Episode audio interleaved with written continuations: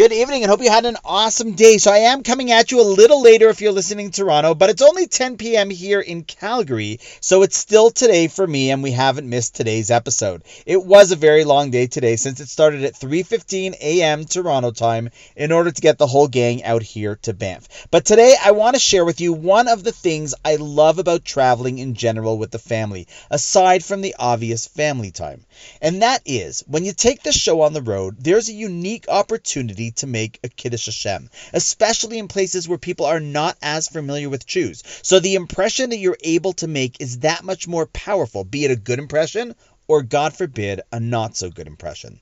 Here's an example that happened today. As you might imagine, getting off the plane with eight kids is not such a quick endeavor. So we waited until everyone had gotten off before us, before we schlepped our kids and our carry ons off. Literally, we were the last ones off the plane other than the staff, which made what happened next that much more meaningful.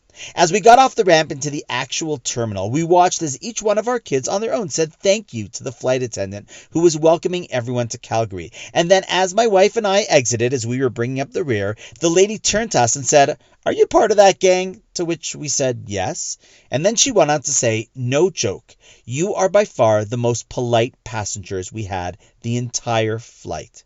Now, obviously, we shept a little nachas. Here you had a plane full of several hundred people, and the ones that stood out to them as being the most polite was the Jewish family of 10.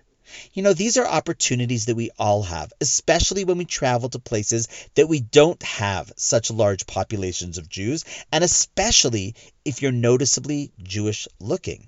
To make a Kiddush Hashem and demonstrate what it means to live as a Jew according to the values of what we believe to be true.